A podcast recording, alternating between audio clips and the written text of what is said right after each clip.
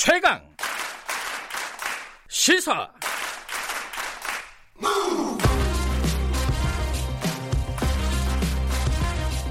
지금 여러분께서는 김경래 기자의 최강 시사를 듣고 계십니다.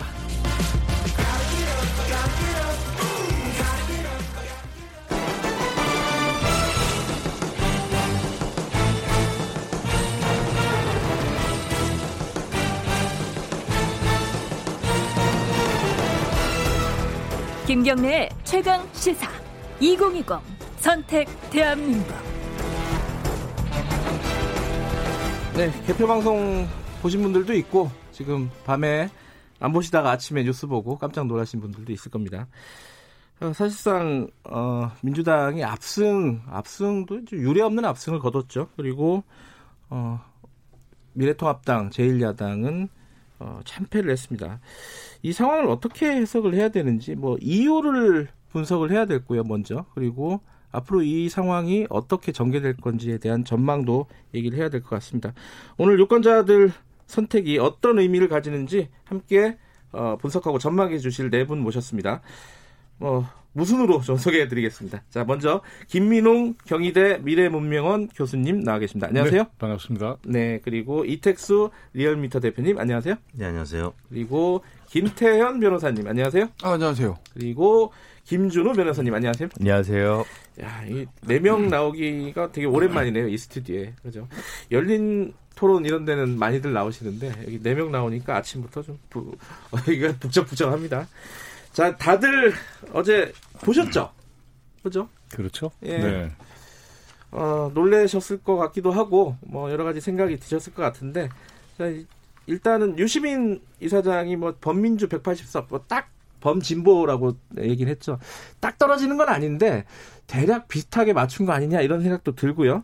어, 먼저 김일용 교수님은 어떻게 보셨습니까 이 결과? 어, 뭐 예측대로였다고 저는. 어 그래요? 그렇죠. 비슷하게 예측하셨어요 네, 유시민 이사장처럼? 176 176, 7 정도 숫자로 얘기하면 그렇게 할 수가 있는데 음, 구체적으로 들어가면 열린민주당이 조금 제 생각보다는 좀 낮았기 음. 때문에 그 차이가 좀 있긴 했지만 네. 그러나 기본적으로 이번에 선거에 아, 이 뼈대는 선거 과정에서 완전히 마련됐다 이렇게 얘기할 수가 있어요. 음. 가장 중요한 건 뭐냐면 아, 중간 평가라고 하는 건 이때까지 해왔던 걸 가지고 얘기를 하는 건데 이번에 네. 선거의 가장 중요한 특징은 미래 가치에 초점을 둔 것 같아요. 그러니까 음. 현재 문재인 정부와 그 집권 여당과 함께 미래를 같이 갈 수 있을까가 굉장히 중요한 질문이 됐어요. 왜냐하면 네. 코로나 바이러스 19의 위기라고 하는 게 우리만 겪은 게 아니고 전 세계가 겪었는데 우리가 하고 있는 자체를 아주 중요하게 인식하게 되는 것이고 이거를 지켜내는 것이 우리 전체의 어떤 안전을 확실하게 보장할 수 있다라고 하는 확신 이런 것들이 아주 강하게 작용했다 이렇게 말씀드리고 싶습니다. 어, 비슷한 얘기를 한 번씩 다 듣고 시작을 해야 될 것 같아요. 어, 이것도 무순으로 김태현 변호사님은 어떻게 보셨습니까? 예상하셨어요? 김민웅 교수님은 176 정도 예상하셨으니까 뭐 큰 차이가 없는 거고요. 근데 사실은 이제 여론조사 기존에 나왔던 여론조사 결과들로 하면 이렇게 될 수밖에 없었죠. 왜냐하면 음. 여론조사대로 하면 거의 한 170, 180 나오는 분위기였거든요. 네. 근데 이제 뭐 여론조사 잡히지 않았던 이제 잡히지 않, 않은 그 숨은 뭐 일종 샤이보스라고 하는 그런 표들 그런 것들 생각했을 때 저는 이렇게까지 나올 거라고 저는 예상은 못했어요. 그러니까 음, 제가 이제 잘 쓰는 표현에 누가 이제 물어봐요. 이제 네. 야당 지지자 어떻게 될것 같냐 그러면 제가 이기지 못해는 지진 않을 겁니다. 이렇게 표현해 왔거든요. 그러니까 지진 않을 거라는 얘기는 크게 이제 소- 이렇게 괴멸적인 건 되지 않을 거다. 그래도 어느 정도 어 선전했네. 그러니까 어느 정도 누구도 크게 압승을 자신하지 못하는 그 정도의 저는 선거 결과가 나올 거라고 봤는데 네. 뭐 어제 결과대로 하면 뭐 압승과 참패죠. 거의 어떻게 보면 탄핵 이후에 그러니까 정, 그 보수 지지자들이나 보수 정당에서 받는 충격은 탄핵 이후에 졌던 대선보다도 더 큰 충격이었을 거예요. 네. 그때 대선이나 그 이후에 있었던 지방선거는 사실 누구나 다 예상했던 아 그렇게 질 거야라고 했던 게 실제로 그렇게 나온 건데 어제는 사실 그 정도까지 예상을 안 했는데 그렇게 결과가 나온 거고 결국 이제 보면 이 총선에서 특히 이제 하- 뭐 영원하면 그렇다 치더라도 수도권을 중심으로 해서 한 당이 이제 괴멸적인 스- 패배 그다음에 상대의 압승이 나오는 경우도 사실은 엄청난 거대한 바람이 불었던 그런 음. 선거들이거든요. 네. 그러니까 내부적으로 선거를 지고 난 이후에 패배한 쪽에서는 뭐 공천이 잘못됐네, 무슨 뭐 선거 캠페인 과정에서 뭐 막말 악자가 돌출했네, 지도부의 뭐 전략업 이런 얘기들 많이 하는데 어제 이제 미래통합당의 패배는 뭐 그런 문제도 있었겠지만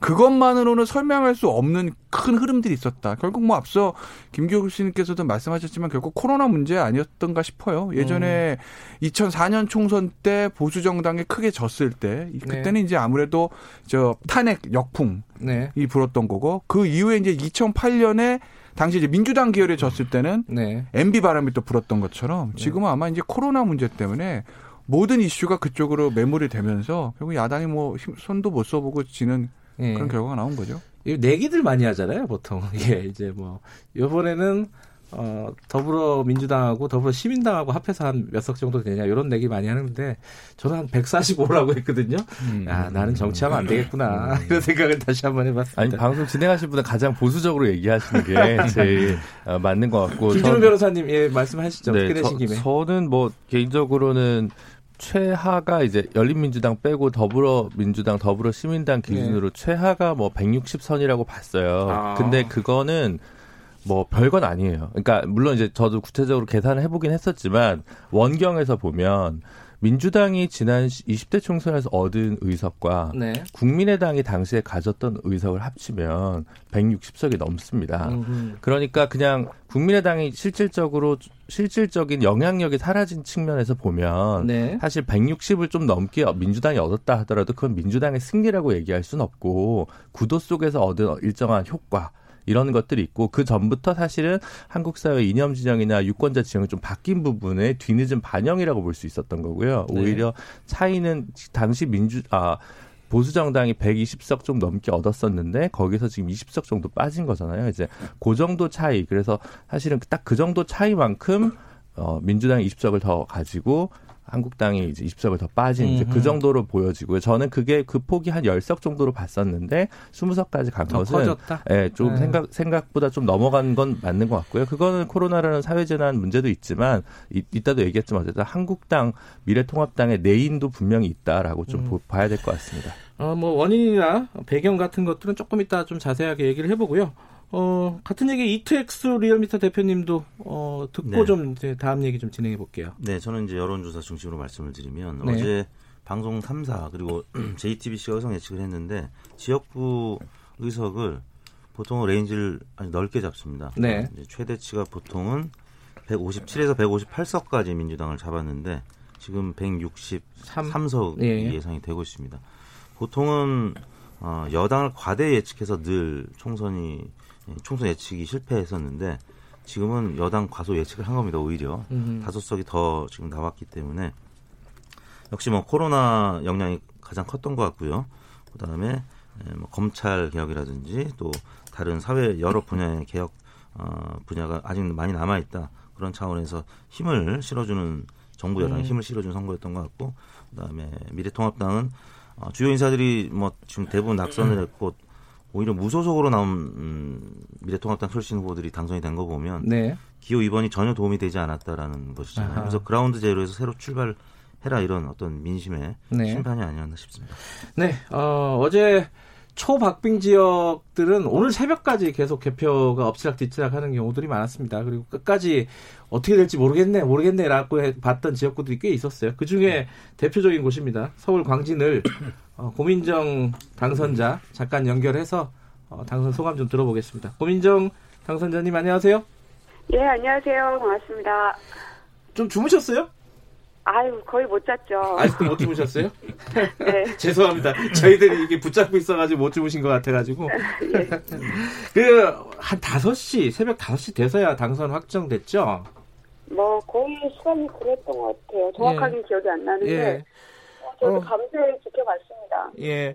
당선 소감부터 좀 들어보죠. 어, 광진을 지켜야 된다는 절박감들이 똘똘 뭉쳐졌던 것 같고요. 네. 그래서 앞으로가 더 중요할 텐데 저를 지지해 주셨던 수많은 분들은 물론이려니와 그렇지 않았던 분들까지도 다 포용해서 네. 이 광진을 대표하는 의원이 될 수 있도록 최선을 다하겠습니다. 그 오세훈 후보와 이 여론조사들을 보면은 조금 벌어진 것들도 좀 있었어요. 이렇게까지 박빙일 거라고 예상하셨습니까? 어, 여론조사가 네. 기관에 따라서 굉장히 그랬죠. 좀 넓혔어요. 예, 예. 어떤 거는 차이가 많고 어떤 거는 아주 붙어 있고. 예. 근데 이제 저희가 자체적으로 분석했을 때는 박빙이라고 계속 보고 있었거든요. 네. 그래서 진짜 할 수 있는 모든 걸 다 해보자 하는 음. 마음가짐으로 임했었고 근데 정말로 뚜껑을 열어보니까 박빙으로 일단 출구조사부터 나왔어서 네. 긴장했으면 마지막까지도 올 수가 없더라고요. 음. 근데 확실히 어쨌든 오세훈이라는 꽤나 큰 정치인이셨기 때문에 네. 그것을 싸워서 이겨낸다는 게 저로서도 참 어, 쉬운 싸움은 아니었던 것 같습니다. 결과에 대해서는 두 가지를 여쭤봐야 될 것 같아요. 하나는 광진 을 지역구에서 왜 고민정을 선택했느냐. 또 하나는 어, 지금 여당의 압승을 어떻게 보느냐. 먼저 광진을 지역구부터 좀 말씀을 해주시죠. 왜 고민정을 선택했을까? 음, 아, 이제 제가 긍정을 하든 부인을 하든 상관없이 고민정에게는 문재인 정부를 상징하는 게 그대로 박혀 있는 것 같아요. 네. 이거는 제가 벗어날 수 없는 부분인데, 네.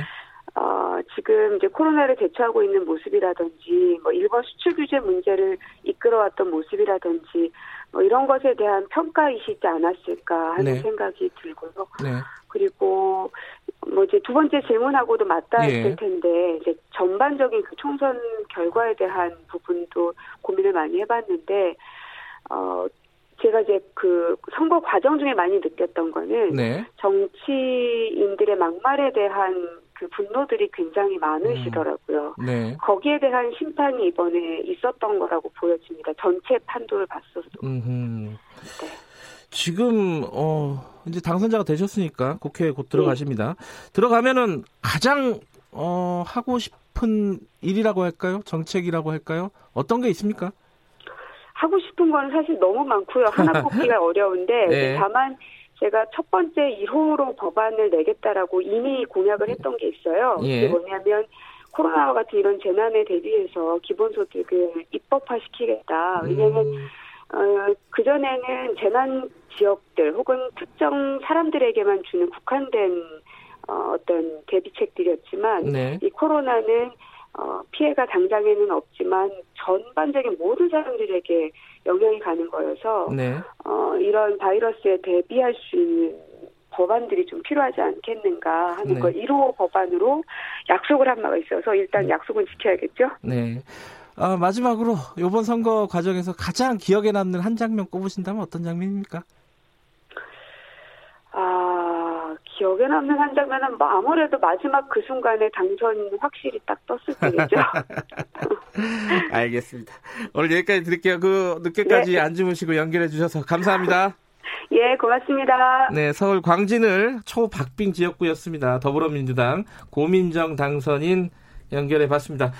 어, 저 막말 얘기하셨어요. 지금 고민정 당선인이 이 막, 어, 코로나는 이제 기본적인 어떤 뭐 디폴트라고 하죠. 그런 변수라고 봤을 때 막말 말고도 뭐 여러 가지가 있을 것 같습니다. 어떤 게 판세를 갈랐다라고 보시는지 한번 좀 얘기를 좀 들어볼까요? 뭐, 근데 뭐, 판세를 가르기 이전에 예, 또 하나 주목해야 될 것은 이번에 투표율이 굉장히 높았죠. 투표율 네, 그게 아주 높았죠. 예. 65% 이상 어떤 지역은 70% 가까이 예. 된 지역도 있었죠. 그러니까 예. 말하자면 이것은 아, 정치라고 하는 게 또 표를 행사한다는 게 얼마나 중요한가 하는 것을 국민들이 이제는 절실하게 느꼈던 그런 주관적인 요소가 하나가 있고 네. 또 하나 이제 주목해야 할 것은 어, 방역 체계, 의료적 차원에서 방역 체계가 일정하게 안정성을 줬고 네. 그리고 우리 같은 경우는 다른 나라와 달리 도시가 마비되지 않는 상태에서 일상을 나름대로 일- 유지했던 네. 이런 게 말하자면은 사람들한테 어떤 시스템에 대한 신뢰를 만들어 줬고 음. 그랬으니까는 투표 장소에 갈 수가 있었던 것이죠. 만약에 네. 이게 안 됐으면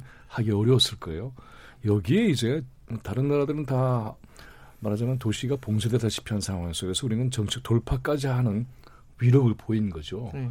이것은 뭘 의미하느냐 하면 새로운 정치를 분명하게 갈망한다라고 하는 것이 있었기 때문에 아까 막말 정치 같은 것도 보면은 음. 이른바 그렇게 허접한 정치는 우리는 이제 더 이상 받아들일 수가 없다. 네. 이렇게 위기 상태에서 위, 어, 지금 이제 팬데믹이라고 그러죠. 세계적인 질병의 대유행이라고 하는 것이 이번만이 아니라 사실은 이제 주기가 이제 빨라지는 상태가 될 것이고 예. 위기가 어떻게 보면은 상시 체제를 만들지 않으면 안 된다고 하는 것도 이제 알게 됐고 네. 그리고 이것이 이제 기존 언론에만 의존했던 것이 아니라 해외 언론을 통해서도 우리의 또 세계 현실을 알게 됐고 그래서 좀 더 명료하게 이해하게 된 것이고 네. 하나 더 붙이자면은 SNS를 통해서 아주 깊이 있는 논의가 전개되는 것이 또 우리 사회에서 여론 지형을 만드는데 굉장히 중요한 알겠습니다. 요인이었죠. 이런 것들이 이제 정책 돌파를 해냈다.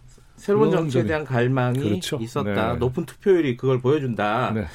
김준우 변호사님은 어, 이번 선거를 더불어민주당의 승리라고 보세요? 아니면은 뭐 미래통합당의 패배라고 보세요? 저는 후자에 좀 가깝습니다. 후자에 가깝다. 네, 그러면 이 판세를 갈랐던 원인을 어떻게 보시는 거죠? 일단 새로운 구도를 창출하는데 네. 야당 제1야당이 실패했다라고 음. 보거든요. 네. 주요한 이슈들을 보면 주로 이제 검찰 개혁과 관련된 이슈가 있었고 네.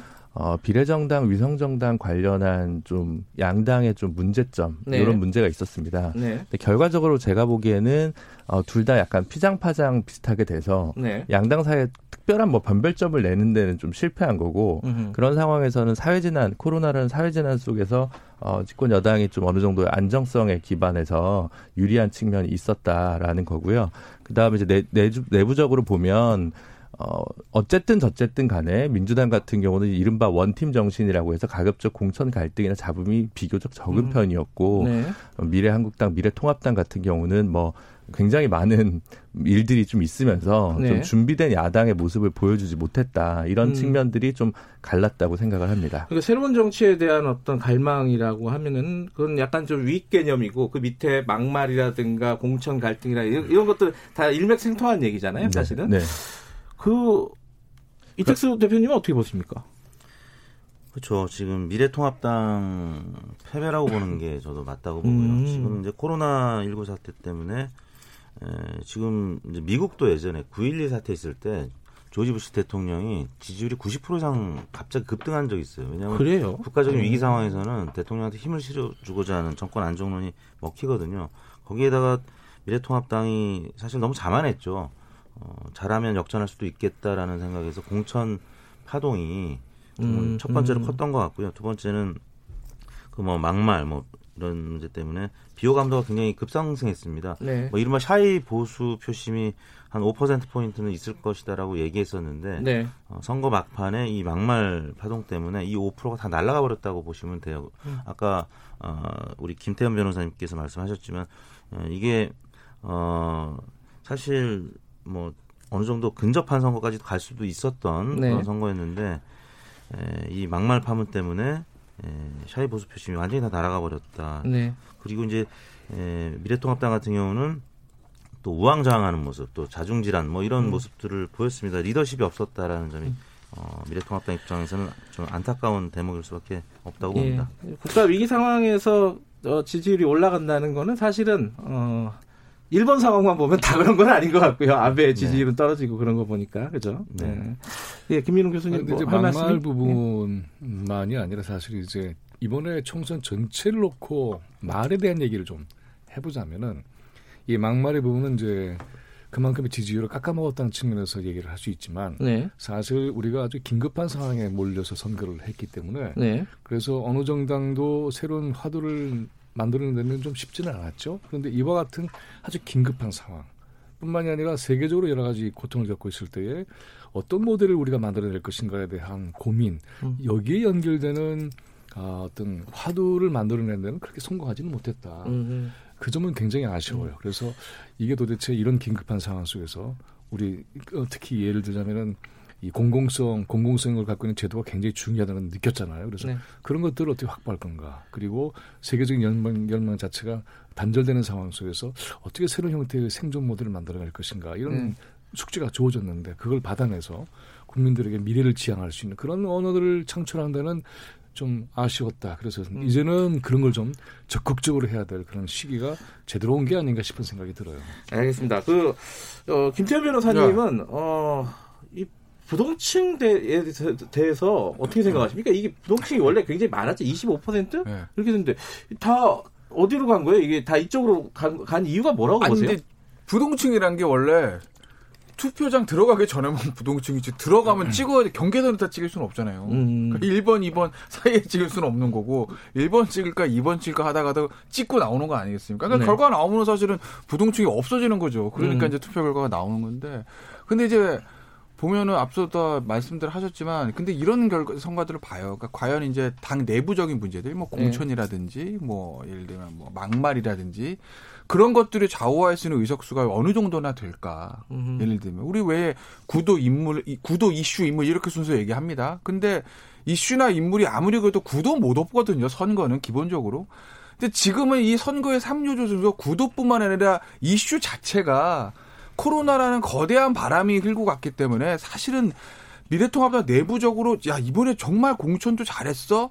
정말 예를 들어서 뭐 그저 선거 전략도 좋았어. 네. 라는 평가를 받다 하더라도 승패를 뒤엎기는 쉽지는 않았을 거예요. 워낙 네. 구도와 이슈 자체에서 밀리는 선거가 되다 보니까 마지막에 인물적인 요소만 가지고 보더라도 예. 이- 저 선거를 치르더라도 그렇다고 하더라도 이게 이제 질 때 잘 져야 되는 건데 이번에 보면은 너무나 잘 못 졌기 때문에 그러면 보수 정당이란 게 이번에 총선 저 진거로 간판 내리고 그 다음부터 다음 대선 준비 안 하고 4년 후에 총선 준비 안 할 거냐 그거 아니잖아요. 네. 사실 여기서 다시 새 집을 지어야 되는 거 아니겠습니까?